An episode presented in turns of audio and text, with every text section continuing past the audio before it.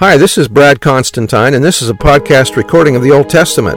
Although this is not an official recording of the Church of Jesus Christ of Latter day Saints, every effort's been made to be as doctrinally accurate as possible. I'll be using for the text the Joseph Smith translation of the Old Testament, along with many commentaries from general authorities of the Church, BYU professors, Bible scholars, and others. This format will be very detailed, and so if you want a deep analysis of the Old Testament, you come to the right place. Thanks for your attendance. Hi, welcome back. This will be for uh, Ezekiel chapter 31. Again, there's not much in this one other than uh, the heading says Pharaoh's glory and fall compared to that of the Assyrians.